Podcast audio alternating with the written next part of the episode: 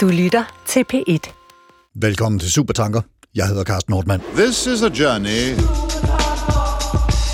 A journey which along the way will bring to you new color, new dimension, new value. Please, uh, would you mind saying that again?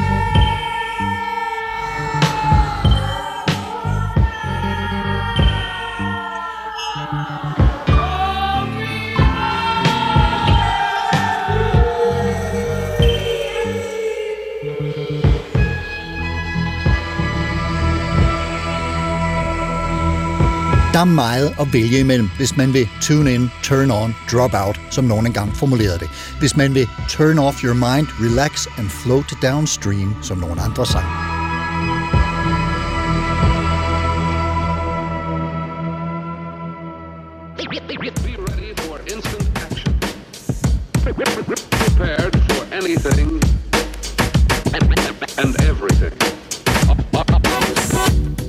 Der er blevet eksperimenteret med og benyttet euforiserende stoffer i adskillige sammenhænge og til adskillige formål, og ikke alle sammenhængene og formålene er lige salonfæhige. I hvert fald har psykedeliske substanser gennem en årrække oparbejdet et mistænkeligt ry i diverse kredse, mens det i andre er blevet hyldet, talt op og anbefalet som noget positivt befordrende for mennesker med ufede, såvel fysiske som psykiske, symptomer på sygdom af forskellige art. Den samtale er bølget frem og tilbage igennem en årrække, ligesom brugen af psykedeliske præparater har været inde og ude i forskellige perioder. I tv-serien Carmen Curlers ser vi for eksempel, hvordan LSD bliver forsøgt anvendt i behandlingen af psykisk syge patienter, i dette tilfælde svær depression. Og rundt omkring i vores dages læge sundhedsvidenskab, inklusiv behandlingsmetoder, som førhen blev kaldt alternativ, søger man fortsat mere viden om brug og effekt af psykedelika. I en grad, så nogen begynder at tale om en psykedelisk renaissance. René Ernst Nielsen, klinisk professor på Aalborg Universitet og overlæge ved Aalborg Universitetshospital. Velkommen til dig. Mange tak. Hvad er din vej ind i det her emne med psykedeliske stoffer? For det er noget, du har beskæftiget dig med. Ja, øh, i Aalborg laver vi en del øh, lægemiddelafprøvninger, øh, forsøger at finde nye former for behandlinger. Øh, det gør vi tit i samarbejde med lægemiddelindustrien, eller noget vi selv har fået en idé til, vi gerne vil teste. Vi blev så bedt om, om vi har lyst til at være med til at teste, om psilocybin, et psykedelika, kunne hjælpe på depressionsbehandling. Og, og, og øh, altså psilocybin, er det, er, er, er det kun det, I beskæftiger jer med, eller er der andre stoffer ind over den palette, I øh, afprøver, om man så må sige? Lige nu afprøver vi kun psilocybin som øh, psykedelika, men afprøver mange andre potentielle lægemidler til behandling af andre tilstande, men ikke noget, der minder om psilocybin. Og nu fik jeg jo så øh, øh, annonceret her i, i introen, at det er noget, mange har eksperimenteret med gennem årene osv. osv. Har du selv prøvet øh, nogle af de her præparater eller stoffer, eller hvad vi nu skal kalde dem? Nej, det har jeg faktisk ikke. Øh, jeg kan prøve, eller jeg kan sige, at øh, da vi startede på det her øh, projekt med psilocybin, der var vi alle sammen i Lissabon til øh, sådan et opstartsmøde, og så øh, sagde det firma, der ville øh, køre forsøget, de kørte sådan et healthy volunteer-studie. Hvis man havde lyst til at ville være med der, kunne man bare række hånden op og blive meldt til.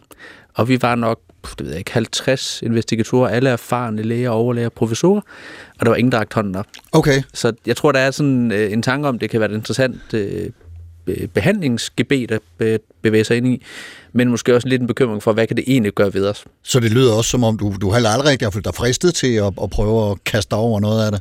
Ikke rigtigt. Nej. Jeg ser det nok som noget, der potentielt kan hjælpe nogen, som har det rigtig, rigtig svært. Ja. Men, men fordi det har en meget øh, potent effekt, så vil jeg heller ikke tænke, at det er noget, jeg vil give til folk, som, har det, øh, som ikke har problemer, som har det godt. Som har det fint i forvejen. Ja. Hvad, hvad er perspektivet på det her felt, som gør, at du har kastet over det professionelt? Hvis vi kigger på behandling af, af vanskelig behandling depression, så har vi lige nu nogle lægemidler, der virker på cirka 1 ud af 10, når vi prøver et øh, behandlingsforsøg. Og data tydede på dengang, på de data, vi havde der, at det var mere potent at bruge psilocybin. Øh, og det ser vores nuværende resultater At også det ud vil til. virke på flere simpelthen. Simpelthen øh, Ja. cirka 1 ud af 3. Okay. Udover det, så er den måde, vi behandler på, det er lidt et andet paradigme. Øh, Den måde, vi behandler på øh, normalt, når vi behandler depression, så giver vi jo en medicinsk behandling, afventer at se, om der er effekt. Hvis der er effekt, så bibeholder vi den behandling i en eller anden tidsperiode, afhængigt af, hvor svær en depression der har været, og også hvor mange depressioner der har været tidligere. Mm. Hvorimod vi med psilocybin giver en behandling øh, en gang, og så ser vi, hvordan det går. Så vi har ikke hele det her sådan, vedligeholdelsesbehandlingsdel ind over, hvor man potentielt har nogle bivirkninger til en medicinsk behandling. Altså, og nu stiller jeg et spørgsmål, som vi egentlig kommer til at folde mere ud i løbet af, af hele den her samtale, men er det så fordi, man regner med, at, at i forbindelse med den ene behandling, der er der simpelthen blevet banet nogle nye stier inde i, i hjernens, øh, hvad skal man sige, måde at, at tale med sig selv, som, som gør, at så er, så er, det, så er den fikset, eller hvad? Det er jo svært at sige præcis, hvad der, Ja. der sker. Det er jo noget af det, jeg som forsker er sådan lidt forsigtig med, fordi ja. det ved vi egentlig ikke helt. Men det ser dog ud til, at flere patienter har effekt. Der er dog også patienter, der får tilbagefald, og noget af det, man er ved at forske i nu, det er, vil de så have effekt af en fornyet behandling. Mm. Øh, ideelt set kunne man forestille sig, at man giver en behandling, patienten får det godt, der går måske 1, 2, 3, 5 år. Hvis, hvis de så får en ny depression, kan man så behandle igen og få en, en cirka lige så lang øh, periode, hvor du ikke har symptomer? Så vil vi være kommet virkelig, virkelig langt, fordi det, selve behandlingen tager jo ikke lang tid, det er måske et døgns tid eller to, hvor patienter er mere eller mindre akut påvirket af det her, og så vil du ikke have de her følgevirkninger, der kan være ved, øh, ved almindelig medicinsk behandling. Interessant. Og nu siger du så, at, at det er primært psilocybin, øh, det som, som nogen øh, ved findes i svamper, svampe, som man kan plukke ud på marken på visse årstider. Øh, det skal man selvfølgelig være forsigtig med. Øh, der er en omkring dosering der, som kan skride på rigtig mange måder. Men altså, det er stoffer, man populært kalder psykedeliske, eller det er et psykedelisk stof. Altså, hvad, hvad er det, øh, I, om man så må sige, forsker i at opnå, eller prøver at nå frem til øh, med, med det, I undersøger? Vi vil altid gerne have bedre, nyere behandlinger, øh, som kan hjælpe nogle af de patienter, vi altså ikke kan hjælpe. Så for os i det forsøg, vi har lavet, har vi jo set det klassisk som et almindeligt øh, medicament til at behandle med. Det, der er specielt her, det er, det ændrer ligesom paradigmet for, hvordan man ønsker at behandle. Vi har ikke et klassisk paradigme, hvor vi giver en behandling til en akut episode, og så har en vedligeholdelsesbehandling. Vi ser mere et, et behandlingstilbud, hvor vi giver noget intermitterende, og så har vi forhåbentlig en relativt lang periode, hvor der ikke er, er symptomer. Altså, hvor der bliver sparket en dør ind, så at sige. Sparket en dør ind, øh, behandlet en, problem, ja. øh, en, øh, en episode, øh, og, og det bliver jo meget klinisk for min vinkel af. Ja, ja, naturligvis. Øh, så, så, så for mig at se, så, så bliver det bare en helt anden måde at tænke behandling på, øh, sammenlignet med, hvad vi har gjort tidligere, og også sammenlignet med, hvad vi ellers har tilbud. Man har jo sådan, hvis vi kigger lidt længere tilbage i den medicinske historie, har vi jo haft masser af ting, man har taget ind, som har været naturligt forekommende, som vi så bruger medicinsk. Øh, lithiumbehandling til patienter med bipolar lidelse, øh, udtræk fra takstræet til behandling af kræft, øh, digitalis øh, til dioxin til hjertesygdomme. Så, så vi har en masse ting, som man ligesom kan sige er naturligt forekommende, som man så laver til en medicinsk behandling, hvor vi meget præcis kan dosere det, og vi har et, øh, en eller anden form for, for bevis for, at det virker. Mette Marie Pedersen, kant mag i filosofi fra Aarhus Universitet og bidragyder på bogen Et psykedelisk Danmark, som er udkommet i november 2023. Velkommen til dig. Tak skal du have. Nu starter jeg også med at spørge dig. Har du selv prøvet nogle af de her stoffer, som vi kommer til at tale om? Øhm, nej, det har jeg faktisk heller ikke. Øhm, jeg har prøvet MDMA en enkelt gang, øh, og det er sådan lidt alt efter, hvordan man lige definerer, hvad Det er det, der er. populært bliver kaldt ecstasy, er det ikke Yes, rigtigt? ja. også det. Øhm, alt efter, hvordan man lige definerer, hvad der er psykedeliske stoffer. Nogen, I nogle sammenhænge, der vil man sige, at MDMA også kan have nogle øhm, hallucinogene effekter. Okay, ja. Øh, men ja, det er det tætteste, jeg er kommet på det. Nu siger René så, at, at uh, i hans forskning, der er psilocybin ligesom det uh, centrale, de forsker i, men, men, men i din forskning, der er det muligvis en, en, en bredere palet, eller hvad, hvad er det for nogle mm. stoffer, du synes er interessant i den her sammenhæng? Altså, klassisk, der snakker man om øh, fire øh, psykedeliske stoffer. Øh, det er LSD, øh, så er det psilocybin, som I allerede har været inde på. Ja. Så er det DMT, som er det aktive stof, der også er i det, der hedder ayahuasca, øh, som er den her te, Ja. drikker. Øh, og så er det meskalin, som findes i øh, den her kaktus. Øh, Er det periode Yes, ja. præcis. Øhm, ja, øh, det er ligesom de fire klassiske, og ja, så er der alle mulige diskussioner om, hvad der er psykedeliske stoffer. Øh, altså, det kan folk øh, snakke om til evighed, men øh, ja. Formentlig også mange misforståelser, kunne jeg forestille mig. Ja, din vej ind i det her emne, hvordan er den øh, forløbet? Hvad, hvad var det, der gjorde, at du synes, det her var mega interessant, og noget, som du øh, var nødt til at beskæftige dig med rent øh, forskningsmæssigt? Jamen, altså, jeg tror egentlig mere, at jeg sådan er faldet lidt over det helt tilfældigt. Øh, da jeg startede på filosofistudiet i 2018, der begyndte der så småt at komme øh, sådan, øh, diskussioner i mainstream-medier omkring øh, psykedelisk terapi og sådan noget. Og så øh, snakkede vi meget om det, os studerende op på filosofi, og jeg kom i nogle diskussioner omkring, øh, jamen, kan der være nogle indsigter, som folk får igennem både psykedeliske oplevelser, men måske også bare stofoplevelser generelt. Øh, og ja, det synes jeg var helt vildt interessant, og vil gerne undersøge det mere, og et eller andet skal man jo skrive en bacheloropgave om. så det endte med at blive det. Øh, ja, så jeg er egentlig helt vildt interesseret i at finde ud af, om man kan få øh, sande indsigter øh, igennem den psykedeliske oplevelse. Øh, ja, Men, men du har ikke følt dig fristet, eller har du følt dig fristet til at, at, at prøve nogle af de her netop for også ud fra en, hvad skal man sige, øh, en intellektuel, filosofisk, mm. et eller andet øh, kontekst at sige, nu ved jeg, hvad det er, der sker, eller jeg har i hvert fald en oplevelse af noget. Mm. Jo, altså, jo, helt sikkert. Øh, jeg tror også, det er en anden diskussion, der er i miljøet, Ja. øh, hvorvidt at forskere øh, ligesom selv skal have prøvet det, for at kunne lave objektiv øh, sådan forskning, ikke? Altså, Jo, jo. skal de selv have haft den her oplevelse, eller er det bedre ikke at have haft det her bias, som oplevelsen måske også kan give? Øh, så der er lidt pros and cons der. René? Det er jo altid en sjov diskussion, det her med, at man selv skal have prøvet tingene. Øh, Det er sjældent, man tænker, at jeg får en meget bedre kirurg, hvis han selv har haft kræft, og han har skåret en, en knude ud i sin mave. Øh, Det, det bliver tit noget, der går i psykiatrien, og også noget over i, i terapien generelt, at det der med, det er vigtigt, at man selv har prøvet. Øh, Det er ikke nødvendigvis sådan, at man bliver en- en bedre misbrugsbehandler, fordi man selv har haft et misbrug. Det er ikke Nej. nødvendigvis sikkert, at man bliver en bedre læge af at have prøvet alt det medicin, man udskriver. Og det er heller ikke sikkert, at man bliver en bedre forsker af at have prøvet alle psykedelika, selvom man forsker i psykedelika. Det er nemlig, men, men, men der er jo noget omkring åndsvidenskaber, kan man sige. En ting er kirurgen, der, der øh, skærer i noget, eller er blevet skåret i selv, men, men der er jo også noget omkring åndsvidenskab. Det er en lang diskussion, det er ikke nødvendigvis øh, en, vi behøver at gå ind i her.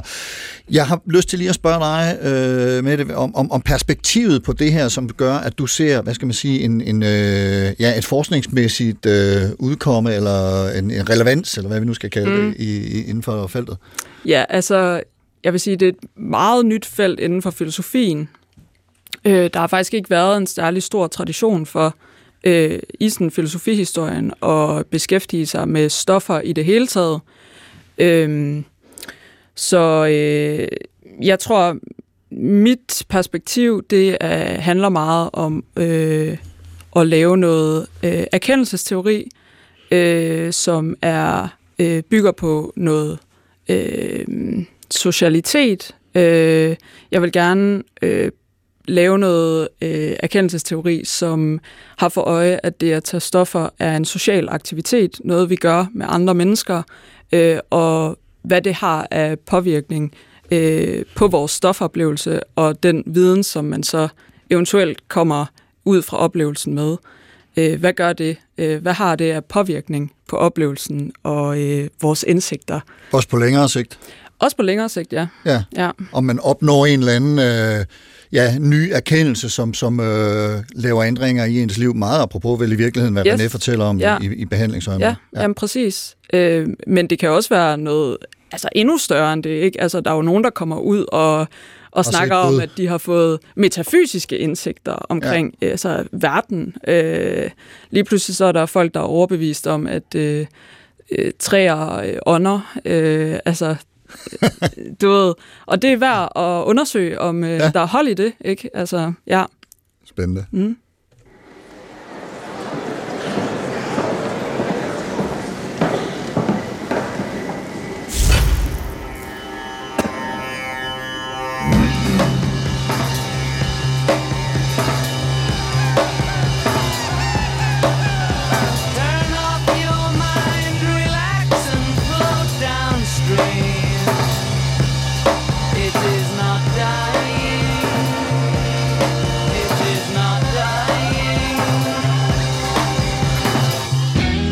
Kender mange af standardhistorierne om psykedeliske stoffer. Historierne om skæve og høje hippier, der i 60'erne, påvirket af psykedeliske stoffer og marihuana, dansende frigjorde sig fra samfundets normer og deres reaktionære forældre og krævede en verden med peace, love and harmony.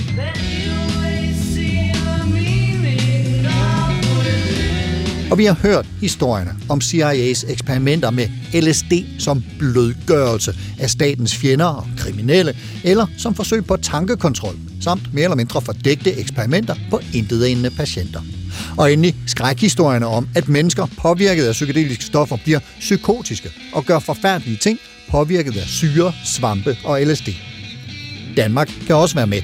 På Frederiksberg Hospital blev der i 1950'erne og 60'erne foretaget forsøg, hvor patienter blev udsat for høje doser LSD, uden at blive tilbudt nogen støtte, vejledning eller samtaleterapi. Stik imod datidens og nutidens anbefalinger. Seere af tv-serien Carmen Køllers har mødt den praksis.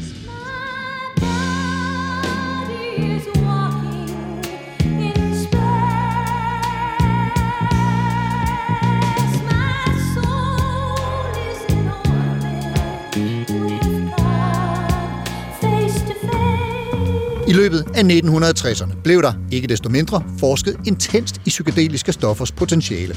Seks internationale konferencer, 20-30 bøger, 1000 videnskabelige artikler og klinisk kontrollerede forsøg med i alt 40.000 patienter var sådan cirka omfanget af forskningen i midt-60'erne. Forskningen mødte dog modstand. Faldende bevillinger og øgede krav til forskningsmetoder og stringens resulterede i, at psykedeliske stoffer i den såkaldte Controlled Substance Act, vedtaget i USA i 1970, kom på listen over stoffer med stor risiko for afhængighed og misbrug og med minimalt medicinsk potentiale.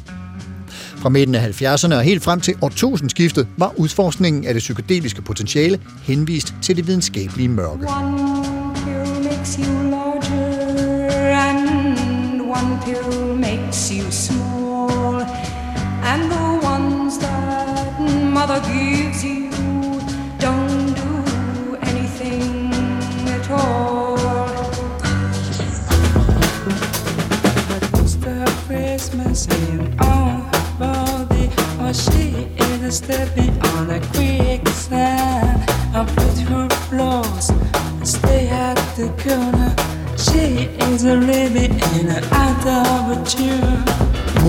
for at scanne hjernens aktivitet og dermed i højere grad måle ændringerne i vores bevidsthedstilstande samt vedvarende beretninger om psykedeliske stoffers gavnlige effekter, indtaget under kontrollerede forhold naturligvis, har i midlertid betydet en fornyet interesse for det psykedeliske potentiale. You're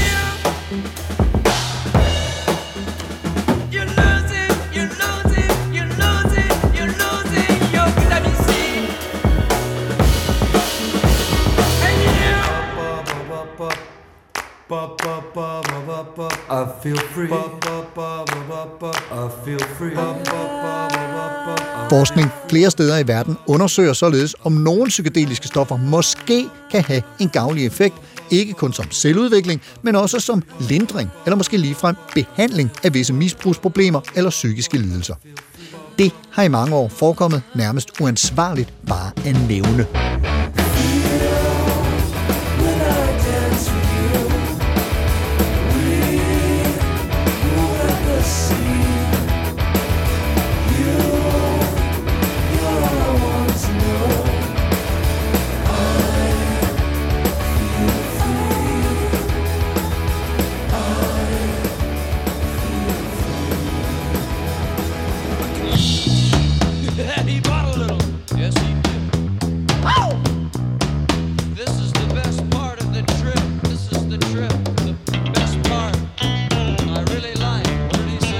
I november 2023 udkom bogen Et psykedelisk Danmark, som er en omfattende antologi på dansk. En bog, der ikke opfordrer eller glorificerer, men en bog, hvor forskere, forfattere, kunstnere og andre fagfolk giver et nuanceret billede af potentialerne, de etiske problemstillinger, de personlige oplevelser samt den historiske og offentlige samtale om psykedeliske stoffer. En opblomstring og fornyet interesse for det psykedeliske univers, der er blevet døbt den psykedeliske renaissance.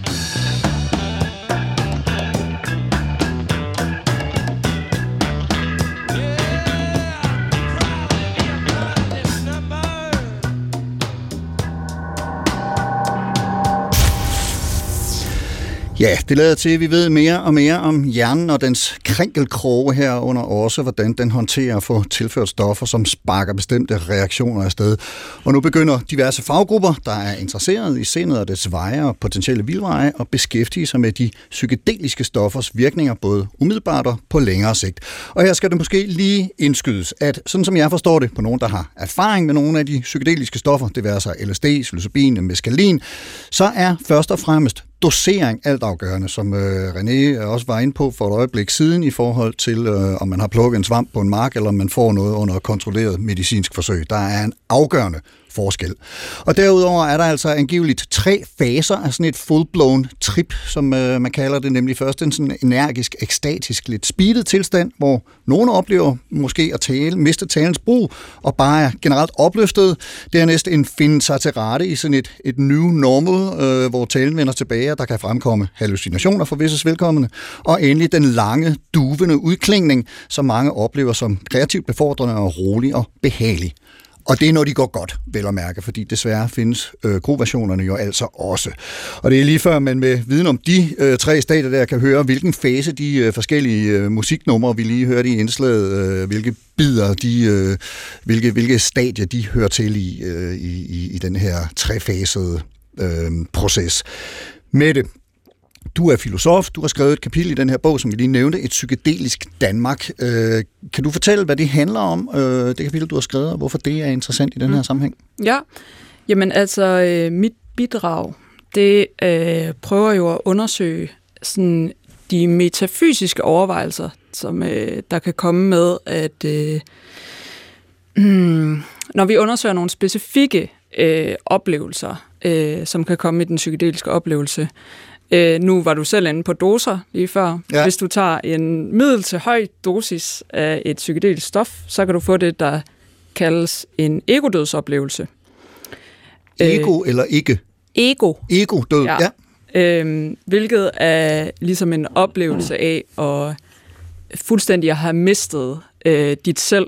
Øhm, du får ligesom... Øh, det bliver beskrevet som sådan øh, nærmest, at du er sprængt til atomer, ikke? Altså sådan, du ophører simpelthen med at eksistere. Du har ikke længere et selv at referere tilbage til. Altså, det lyder enten vildt fedt eller lidt skræmmende. Jeg tror også, det er begge dele på en gang. øhm, men ja, øhm, så du har ikke længere det her selv at referere tilbage til, øh, og det stiller så ligesom øh, nogle metafysiske spørgsmål omkring, øh, ja, selvet som metafysisk begreb, hvordan er det opbygget, øh, findes der overhovedet øh, oplevelser, hvor man ikke længere har et selv? Vi er jo vant til at gå rundt med et selv hele tiden. Det må man sige, ja. Ja. ja. Øh, så øh, det er ret spændende at udforske øh, lige præcis den her slags oplevelse fra et metafysisk perspektiv. Men, men der er så nogle rapporteringer om, hvis ikke man har et selv, hvad, hvad har man så? Er der nogen, der kan komme tilbage og sige, når mit selv er væk, så er det sådan og sådan? Ja, altså så føles det jo som om, at du går i et med kosmos eller universet. Ikke? Altså alt bliver ligesom en helhed, øh, og det kan give nogle vilde, vilde sådan...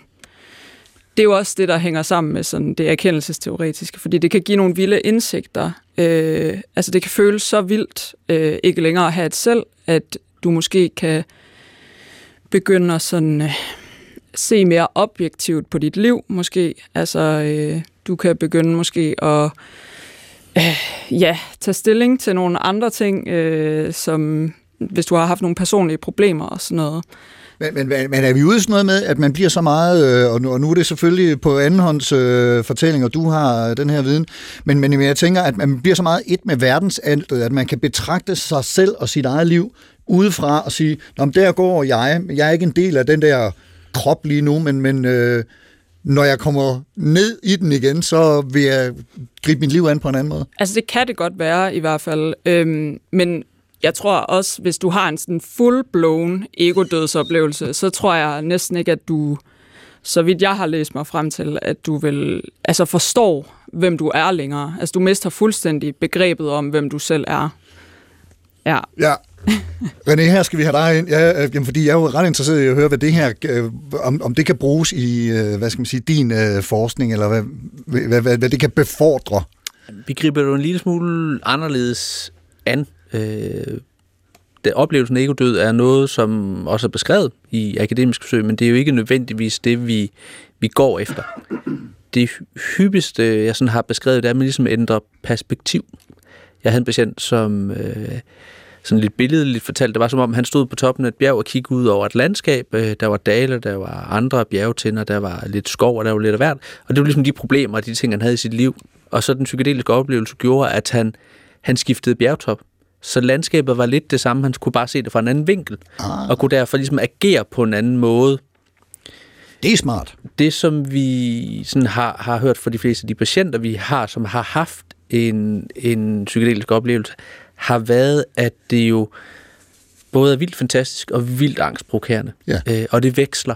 Øh, vi har to terapeuter siddende inde hos vores patienter i forbindelse med eksponering, og, og det er ikke altid, vi sådan har kunne observere, hvad der er sket. Det kan meget vel være sådan en, en indre rejse. Øh, vores patienter ligger i en seng, har, hvis de kan være med til det i hvert fald, har, øh, har sådan en sovemaske på næsten, så man ikke kan få kan- nogle, nogle visuelle indtryk og har høretelefoner på og høre øh, en playliste. Øh, så man forsøger at gøre det til meget til sådan en, en indre oplevelse også, helt mm. bevidst. Ja. Øhm, så, så jeg vil jo tænke, hvis jeg hører beskrivelsen af EU, det er sådan noget vildt skræmmende. Altså, mm. øh, jeg kan godt se ideen i det med ændrede perspektiver.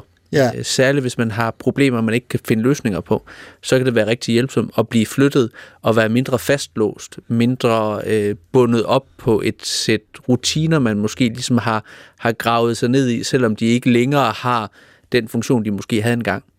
Men, men siger, det, det, du beskriver her, det understreger jo også vigtigheden af, at at selvom det er en selv, der tripper, om man så må sige, så er det vigtigt, at man ikke er alene, mens det sker. At der er nogen til at gribe en, mens, øh, hvis, hvis man pludselig ryger ud af nogle tangenter, som øh, bliver lidt for skræmmende. Det, det er i hvert fald det, som vi går meget op i, når vi laver kliniske forsøg, at det skal være meget sikkert. Ja. Øh, Og derfor er der altid nogen til stede derinde, og vi har også muligheder for sådan at, at egentlig afbryde den psykedeliske oplevelse, og også afbryde og mindske den øh, angst, der kan opstå.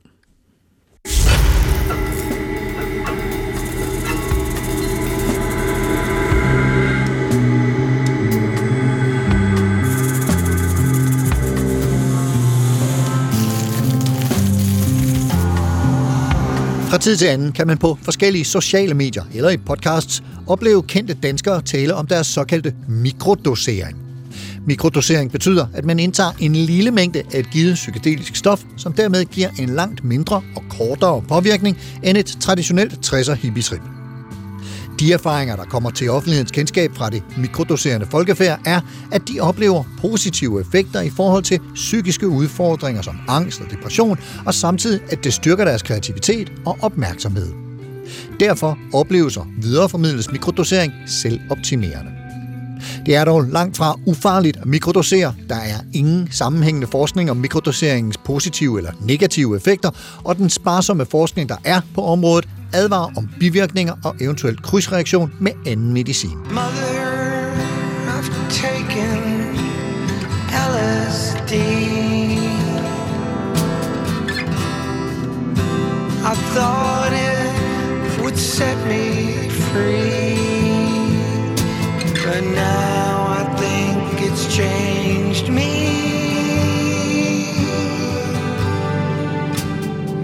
Mediebilledet fra især lokalmedier og politirapporter indeholder masser af historier om psykedeliske stoffer som både ulovlige og farlige. Alligevel afslører en analyse af de sidste 15 års danske mediedækning, foretaget af Center for Rusmiddelforskning, at der er sket et markant skridt både hvad angår massemediernes dækning og i de brugerdrevne online fora. Fokus er i højere grad på psykedeliske stoffers evne til at ændre hjernens kemi, for på den måde at forstå dels hvordan hjernen fungerer i det hele taget, dels hvorvidt psykedeliske stoffer i sig selv kan have gavnlige effekter. Især store landsdækkende medier har flere positive end negative indgangsvinkler til emnet end for 15 år siden. Online-forummet Brugernes Svar på Sundhedsstyrelsen har 25.000 registrerede brugere, og Center for Rusmiddelforskning har i dets analyse identificeret fem overordnede måder, psykedeliske stoffer bliver omtalt.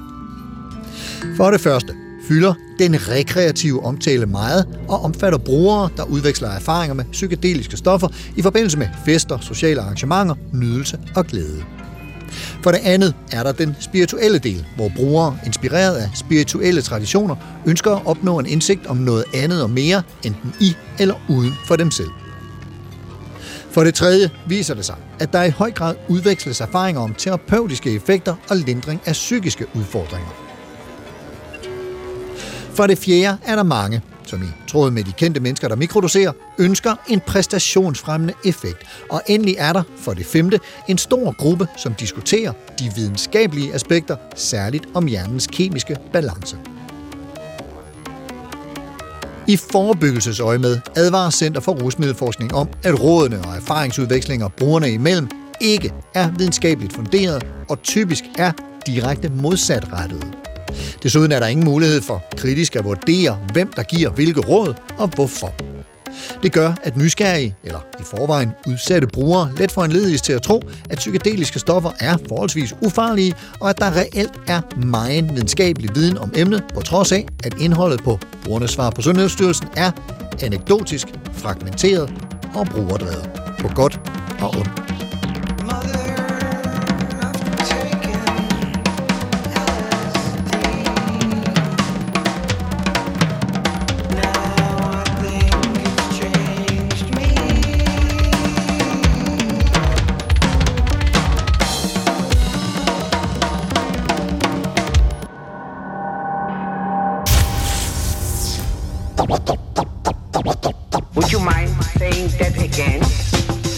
Man kan sende sin hjerne, sit sind, på rumrejse på mange måder og med mange formål. Afslappende og rekreativt, åndelighed, spiritualitet, terapeutisk, muligvis i forlængelse af det rekreative, præstationsfremmende og videnskabeligt. Og i de forskellige formål, som bølger ind og ud af både befolkningens tilgang til stofferne og pressens dækning, er det hele. Samtidig kommer vi højere op en drager og flakser afsted med vinden og hjernevindingerne. Andre steder, andre gange, ligger vi helt tungt hen og kommer i kontakt med dybe, mørke hjørner af sindet. På godt og ondt, som sagt. Og René, det begreb, øh, der er et, et, et begreb i, i forskning af det her, eller i indtagelsen, jeg ved ikke lige, hvor det hører til, der hedder set and setting. Øh, er, er, er det i virkeligheden nogle af de øh, faktorer, man skal have under kontrol for at lave øh, forskning på området? Nu snakker vi om det her med, at man helst ikke skal være alene, og der er alle mulige foranstaltninger, der er sat i værk. Altså, hvordan, hvordan udfører man øh, de her forsøg, hvor, hvor mennesker skal indtage stoffer, som i princippet er ulovlige, eller de er vel lovlige inde i forskningsområdet, men, men altså ja, set and setting. Man kan sige, at det er en måde at sikre, at vi kan gennemføre noget sikkert, hvis vi ser på det som et, et lægemiddelforsøg. Øh, sæt en setting i et bredere forstand er jo, hvordan skaber vi et øh, miljø, du kan være i, og hvordan skaber vi, at du er i den rigtige mentale tilstand til at kunne gennemføre det her. Når vi kigger på vores forsøg, så sikrer vi jo et øh, miljø at være i, som er ikke så sygehuspræget, som det normalt vil være. Vi har øh, en øh, IKEA-seng og nogle bløde stole. Vi har en bog fra Amazon liggende, øh, fordi vi gerne vil have, at det er det samme miljø, alle patienter, som har deltaget i det her forsøg over hele verden, øh, er i, og derfor er det her ting, som, som ligger alle steder. Så er der det samme... Der er simpelthen en fast scenografi for de her... Simpelthen, ja. øh, de har alle sammen den samme IKEA-seng, og de har alle sammen øh, den samme Amazon-bog, Ja. som er bucket list places to visit, eller noget lignende. øh, så har de øh, den samme øh, lydfil, playliste, der kører rent musisk. Som, Øh, som er musik, eller som er sådan nogle som- regnvejr eller som- som bølgeskuld? blandet. Eller, ja, Der er både noget musik, og der er også noget øh, naturlyd. ja. Øh, og den er rettet ind, så man tænker, at øh, lyden eskalerer på samme tid, som man forventer, at den psykedeliske effekt potentielt kan begynde at indsætte hos dem, der oplever det. ja. Så har vi øh, det her med at komme i den rigtige tilstand rent mentalt. Det foregår ved, at man har nogle forberedende samtaler øh, med den her terapeut, øh, hvor man blandt andet snakker lidt om, hvordan håndterer man det her med angsten, som ofte opstår undervejs. Er der nogle særlige ting, øh, patienten kunne være bekymret for, øh, tænker dukker op, som måske man lige skal vende på forhånd? Altså anser man det for at være en fast bestanddel af sådan en, en, en, øh, et trip der, at, at der kommer noget angst, uanset hvordan vi vender og drejer det? Der er i hvert fald mange, der oplever det, og Ja. ja. kan opleve en meget voldsom angst. Okay. Og derfor kan det være godt at forberede sig på det. Ja. Øh, og det er jo også det, der er lidt specielt, når man laver forsøg. Vi har jo den samme tilgang til alle patienter, fordi det skal være repro- reproducerbart. Vi ved ikke, hvem der får 1, 10 og 25 mg i vores forsøg. og fordi vi skal gerne teste noget, som man potentielt ville kunne godkende og sige, det her må man godt bruge på alle mulige andre patienter, der ligner dem, I har testet på. Så derfor har vi den samme tilgang til alle. Er der en aldersgrænse på det her? Øh, I vores forsøg er der ja, men, men, øh, men i teorien bliver der jo lavet forsøg på alt muligt forskelligt, hvor man godt kunne have forskellige aldersgrænser. Ja. Øh, vi laver det på depression, men der bliver også testet på spiseforstyrrelser, OCD, øh, man tester øh, ecstasy på, øh, på PTSD, øh, man, man tester mange ting på mange forskellige Ja. tilstande. Øh, Så der kunne man godt forestille sig forskellige aldersgrupper, hvor det ville være mere eller mindre relevant. Men, men en rigtig god forberedelse, en rigtig tryg og sikker øh, setting, øh, og så en eller anden form for debriefing, eller... Ja, så har vi jo samtaler med patienterne efterfølgende, hvor man ligesom følger op på, hvad er det, der er sket her? Ja. Øh, Hvad har I oplevet? Hvordan har det været? Og der har man en meget ikke-styret tilgang til det her. Øh, Og det er relativt kort i forhold til, hvad man måske ville tænke ville være den optimale øh, terapeutiske tilgang, hvis man ikke sidder i det her. Øh, det er noget, det jeg tit sådan får, får lidt skilt ud for, at vi gør det alt for kort, og det, øh, det bør være meget mere. Det man kan sige, det er, at det, det vi har vist, det er, at det virker. Øh, om det vil have mere effekt, ved vi jo ikke, øh, for det har vi ikke testet. Nej. Men, men 25 mg med, med den måde, vi har sat en setting på, har en markant bedre effekt, øh, statistisk signifikant bedre effekt, end øh, man ser på 1 og 10 mg. Yes. Mette, i dit øh, speciale, som, som øh, handler om det her emne, der er set and setting også et øh, centralt øh, greb. Hvad, hvad, hvad betyder det øh, for dig, altså ind i din forskning, og hvorfor er det vigtigt? Mm.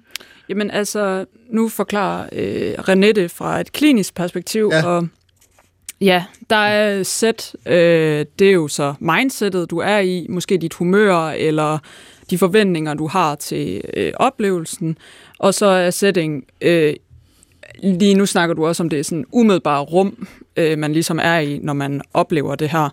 Øh, og igen, som jeg sagde før, i, i forbindelse med min forskning, så er det vigtigt at have for øje, at det at tage stoffer, det er en øh, social og kulturel aktivitet. Så hvis vi øh, folder de her begreber lidt mere ud, øh, så fra et erkendelsesteoretisk øh, perspektiv, så vil vi gerne finde ud af, øh, hvilken viden der kommer, eventuelt kommer ud af de her oplevelser. Og øh, det er derfor også vigtigt at forstå, at den her viden ikke øh, bliver lavet i et vakuum, kan man sige, uafhængigt af andre mennesker. Øh, så jeg vil gerne folde sætter sætning ud til os at indbefatte, øh, jamen, hvem er du sammen med? Øh, hvordan, for eksempel også, hvad er det for nogle love, der er i det land omkring de her stoffer, du tager øh, stofferne i? Ikke? Altså, Og man hvordan går er ind i det med en vidsthed om, at man bryder loven. Ja, eller hvad? altså, hvad har det af, af påvirkning Ja. ja. øh, på den måde, du tager stoffer på, at Ja. ja. øh, lovgivningen er på en bestemt måde i det land, du tager det i? Øhm, ja, der er også nogle historiske, øh, ligesom, hvordan har historien udfoldet øh, de her øh, øh, stoffer, ikke? Altså sådan, øh, der har jo været alt muligt. Øh, de, de er for eksempel også meget... Øh, man tænker tit, folk, der tager stoffer, de her psykedeliske stoffer, så meget venstreorienterede. øh, kan det have nogen påvirkning på, øh, hvad for en viden man så får med sig? Okay, den politiske observans simpelthen Mm, mm, mm. har, Altså man kan snakke her. om Ja. politisk set og setting, ikke? Jo, jo. Øhm, så det er rigtig vigtigt at have for øje, øh, når man laver erkendelsesteori her ja. øh, omkring psykedeliske oplevelser. Og ja, hvad er det for nogle påvirkninger og indvirkninger, der er på oplevelsen? Øh, og det kan også være, nu snakker du selv om de her diskurser, som Center for Rusmiddelforskning har været. Mm. Hvad er det for nogle subkulturer, du er i, når du tager stofferne? Øh, har du en fornemmelse eller en forståelse af den psykedeliske oplevelse som øh, ja, en spirituel, et ritu, et ritual, du laver sammen med nogle andre mennesker. Hvad gør det for oplevelsen? Har du nogle bestemte narrativer, du laver omkring øh, oplevelsen, som gør, at du også får en bestemt viden med dig? Og, og inden for dit felt, nu har vi hørt lidt om, øh, hvad, hvad, hvad øh, Renés øh, forskning også øh, hvad skal man sige, viser i forhold til, hvad patienterne får ud af det her. En behandling, og så skal der gå lang tid, øh, før de skal behandles igen, for eksempel. Men, men, men hvad, viser din, øh, hvad viser din forskning om, hvad brugerne af det her får, får ud af det? Altså, hvad det, hvordan det føles for dem at, at tage stofferne, og, og hvordan, hvad der sker, når de skal videre? Ja, altså, som vi jo også har sagt før, altså, der er jo lige så mange forskellige psykedeliske oplevelser, som der er mennesker. Ikke? Altså, ja, ja. Så det kan jo føles på vidt forskellige måder, men der er jo selvfølgelig nogle, nogle fællestræk øh, ved de her oplevelser. Altså blandt andet øh, jamen, altså, hallucinationerne, sådan det der med at have... Øh, der kommer geometriske former, altså sådan når man tænker klassisk, hvad en psykedelisk oplevelse er, øh, det kommer frem. Altså der er også øh, mange, der kommer ud af oplevelsen og har sådan fået de her selvindsigter. Ikke? Ja. Det er meget sådan normalt, at man føler, man har lært noget om sig selv, og hvordan man er i verden. Øhm, ja, det er sådan nogle ting. Og så nogle mere sådan øhm, fænomenologiske ting, der er sådan helt klassiske ved oplevelsen. Altså, hvordan det træder frem for dig. Øh, det er, at øhm, ja, der er den her sådan... Det der med, at det føles, det føles som om, at du har lært noget. Altså, Men, men hvad siger de så? Altså har de så det? Altså jeg, jeg tænker netop så, når de så kommer ned af det her trip igen, hvad, hvad fortæller de så om? Det her, det her har fået mig til at se mit liv i et andet lys, eller nu vil jeg gøre de her ting. Altså er der, er der en, øh, en fællesnævner for noget af det? Mm, altså, det kan jo være alt muligt forskelligt. Altså, Ja. det kan jo være alt, hvad du kæmper med, normalt går i terapi med, for eksempel. Ja. Altså, nu snakkede vi lidt om det der med at, at komme ud af nogle tankemønstre, og sådan, øh, tit så har folk ligesom, de er blevet sat fast i, en, i, et, i et tankemønster, som de ikke føler, de kan komme ud af, og det kan psykedeliske oplevelser hjælpe dem til at se det i et nyt lys på en eller anden måde. Selvom vi ikke helt ved, hvad der sker, så er det klassisk, at det er det, folk siger, at de kommer ud med. Og det er også derfor, at man prøver at se, om det kan hjælpe i de her, øh, for de her specielle øh, øh, lidelser, som Ja. for eksempel OCD. Ikke? Altså, det er sådan klassisk, øh, du er fastlåst i et eller andet tankemønster. Ja. Ja, øh, øh, spiseforstyrrelser, øh, depression, angst. Altså, det, det Ja. er det, det hjælper på, ikke? Det vil være dejligt. René med en kort kommentar. Ja, og det er lidt uh, interessant det her med, at vi jo faktisk ikke ved, om det er den psykedeliske oplevelse, der gør det. Mm. Okay, nej. Øh, f- der er jo en sammenhæng med, jo højere dosis du giver, jo større sandsynlighed er der for, at du får effekt, og jo større sandsynlighed er der også for, at du får en psykedelisk oplevelse. Men er der også større risiko for, at man får en rigtig træls oplevelse måske? Øh, egentlig ikke så meget i Okay. det akademiske forsøg. Nej. Øh, man kan måske sige, at jo større sandsynlighed du har for at få en psykedelisk oplevelse, jo større, altså så er du i en, i en risikoperiode, hvor du kan få en dårlig oplevelse. Ja, det er klart. Ja. Men, men øh, noget, jeg synes kunne være vildt interessant at finde ud af, det var jo netop, at det, den effekt, medicinen har, umiddelbart på hjernen med en masse signalstoffer, og måske at hjernen bliver mere plastisk, og der kan komme nye forbindelser, eller er det den indsigt, øh, patienten får ved at have en psykedelisk oplevelse, der driver en øh, ændring i symptomer? Øhm, og det ved vi ikke endnu, men, men, men det er jo vildt interessant. Øh, jeg har ikke set det, men jeg har hørt, der kører et forsøg, hvor de faktisk giver psykedelika til patienter, de har lagt til at sove, altså i, i, i, i narkose, Okay. så, så du ikke får den psykedeliske subjektive oplevelse, men får påvirkning i hjernen. Øhm, der kan være en masse andet bøvl i det, fordi Ja. du lægger folk til at sove, så sænker du en masse aktivitet i hjernen og sådan nogle ting. Men, men tanken om, hvad der egentlig er hvad her, er, er jo øh, videnskabeligt, akademisk, vældig interessant. Men jeg er altid lidt påpasselig med at sige, at, at indsigten kommer af den psykedeliske oplevelse, fordi vi ved det egentlig ikke.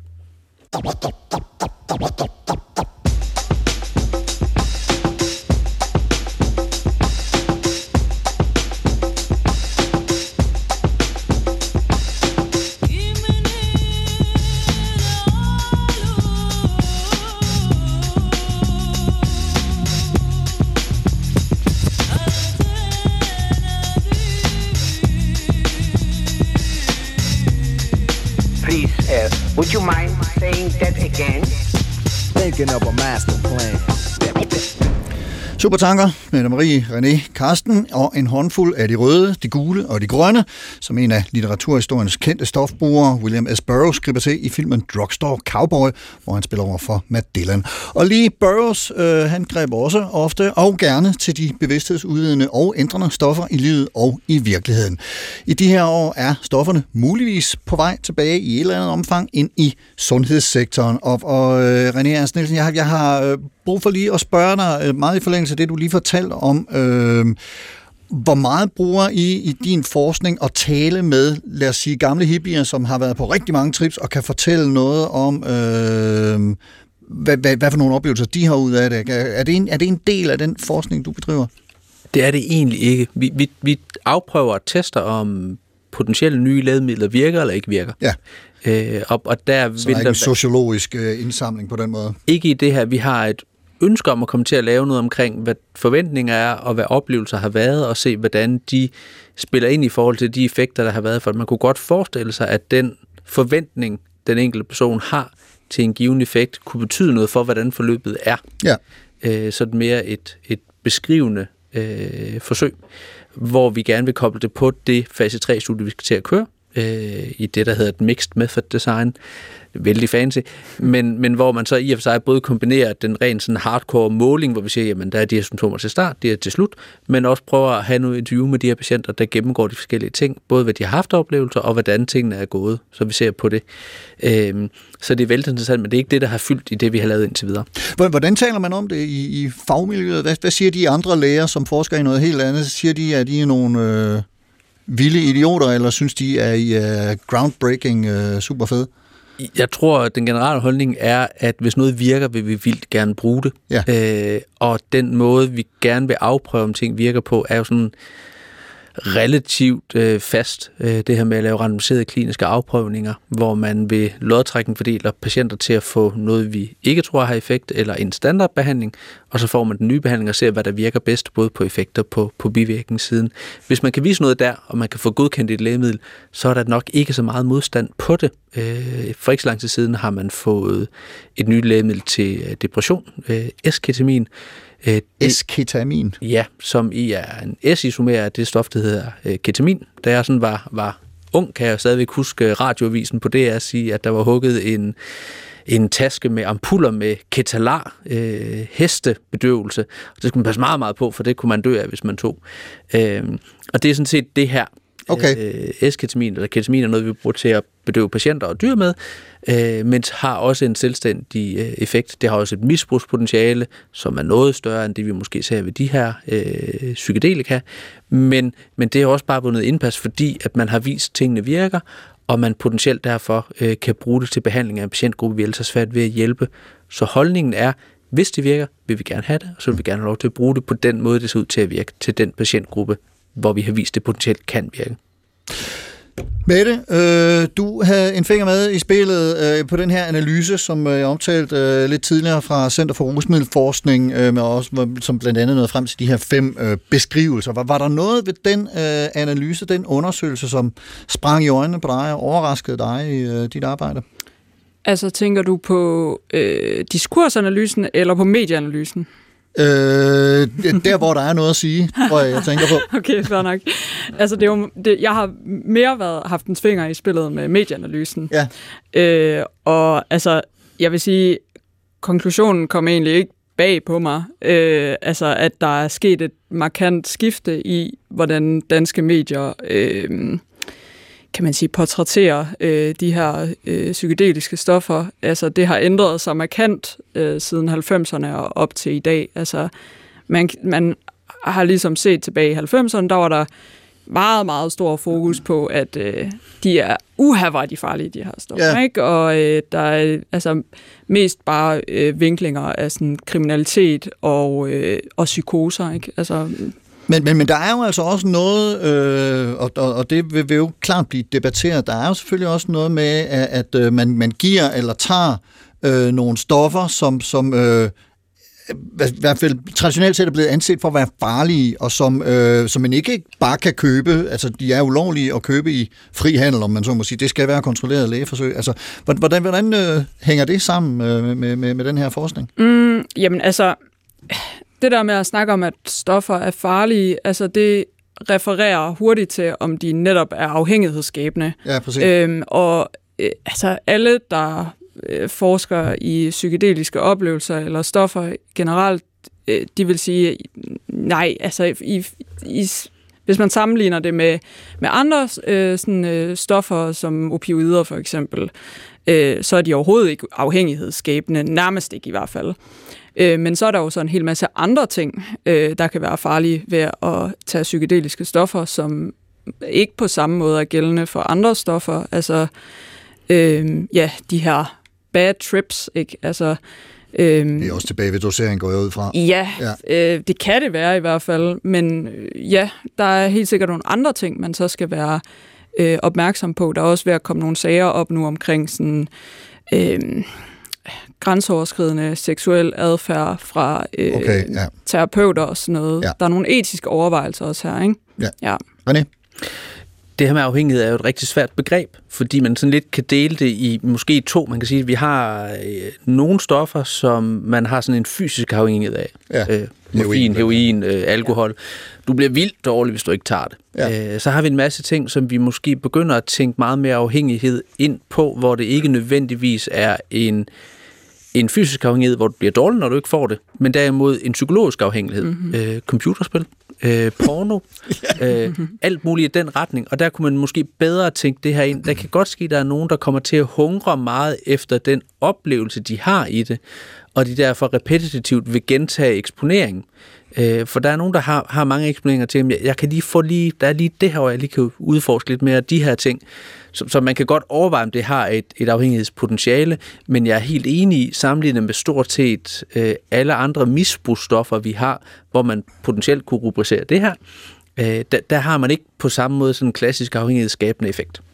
Mette? Mm, jamen, det var også bare lige øh, for kort at sige. Altså, det, det er det her også, hvor erkendelsesteorien kommer ind øh, på banen. Ikke? Altså, øh, der kan være nogen, der jagter at få den her erkendelse. Det er som om, de, man kalder det chasing the dragon inden for miljøet. Altså, Ja. man vil sådan, åh, jeg skal lige have en mere oplevelse, så, så får jeg den indsigt, jeg leder efter. Ja. Og det kan ligesom føre til øh, årvis af jagt på den her drage. Ikke? Altså, ja. Nu, nu spurgte jeg lige øh, René til det sociologiske i, i hans, deres forskning. Din øh, forskning, altså hvem, hvem øh, læner du dig op af, når du øh, søger inspiration eller hjælp til at forstå nogle af de her perspektiver bedre? Ja, jamen altså rigtig meget øh, antropologer og sociologer og etnografer, øh, fordi at jeg prøver at øh, netop at undersøge de her sociale og kulturelle aspekter, som kan have øh, påvirkning på oplevelsen. Hvor, hvor er filosoferne? Ja, filosoferne, de øh, tænker meget analytisk omkring Okay. det her, og er lidt fanget og øh, t- sådan tynget af en tradition omkring erkendelsesteori, som, hvor man tænker, at viden det er noget, jeg finder alene i en lænestol øh, op på et værelse. Det er der, du baner nye stier, Ja, jeg. jeg prøver i hvert fald. Nu nævnte jeg jo lige uh, William S. Burroughs. Der må være en del inden for skønlitteraturen også, som, som jeg forestiller mig, at, at du og, og, og andre, der er interesseret i det her, kan hente noget inspiration. Øh, øh, Helt sikkert. Altså, der er jo masser af kunst, øh, altså, der beskæftiger sig øh, inden for det her felt. Ikke? Øh, altså, Aldous Huxley, øh, også en klassiker. Ja? Farver Øh, nye verden. Ja, og præcis. The Doors of Perception. Doors jo. of Perception, Ja. ja. der tager han selv meskalin. Ja. Øh, så øh, der er jo nogle beskrivelser af, hvordan det føles også fra forfattere, øh, som er meget interessant at dykke ned i også. Ja. Øh, Henter du øh, inspiration fra det, øh, René, i, i- nogle af de her ja, skønlitterære beskrivelser? Eller det øh, billedkunst er jo også film, alt muligt. Er, er der nogen øh, hjælp for dig at hente i de portrætteringer af oplevelserne? Ikke i forhold til de forsøg, vi kører. Nej. Øh, der er stor glæde ved skønlitteratur og musik og andet, ja. men, men ikke noget, hvor vi sådan kan sige, at nu designer vi vores forsøg på en bestemt måde. Men der er en erkendelse af for eksempel, at, at det her med at høre lyd og musik undervejs har en betydning for, hvordan oplevelsen bliver. Så, så der er noget sådan indirekte, men det er ikke sådan, vi går ind og læser og siger, at den her bog, den siger sådan, sådan, derfor skal vi lave lige præcis det her i vores forsøg. Nej, men, men ind i den der set and setting, og, og jeres, øh, ja, den bog, jeg har liggende, og det soundtrack, som øh, Præcis. forsøgspersonerne eller Så, så, så patienterne... de omgivelser deraf bliver selvfølgelig afspejlet i Ja. den oplevelse, de kan have. Det var simpelthen så langt, vi nåede på øh, og Psykotogtet i den her øh, omgang. Et togt downstream, kunne man sige, men øh, ikke nødvendigvis turned off mind eller noget, snarere tværtimod. Det blev sådan et turn on, tune in togt, kan man håbe. Så kan vi øh, drop out nu, hvis, øh, hvis vi synes, at øh, det er det, vi vil.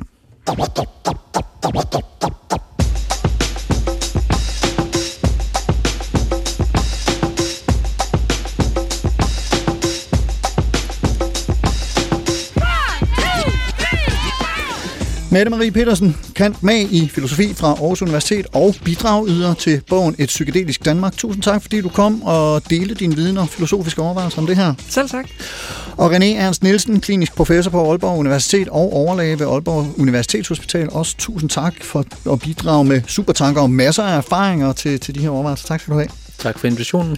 Og som altid også mange tak til dig, kære lytter, for at lytte med. Hvis du har ris, ros eller kommentarer, så kan man skrive det på Carsten Ortmann Radio på Facebook og under Carsten Ortmann på Instagram og LinkedIn. Og der kan man også se billeder af supertænkerne, anbefalinger fra dem og en musikplayliste til programmet her. Den var ekstensiv i dag. Og man kan skrive på mail. Det er på supertanker Og husk alle de nævnte steder, den gode tone, og husk, at Supertanker ikke er et debatprogram, hvor to fronter skal debattere om at have mere ret end de andre, men snarere samtaler, der belyser emnerne, som over tid bliver belyst fra forskellige ståsteder. Hvis du kan lide, hvad du hører, så kan man jo dele det med sine venner i den tilstand, de nu måtte være i, når I er sammen.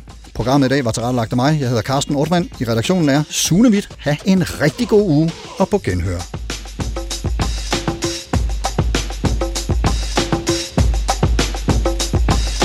Thinking of a master plan.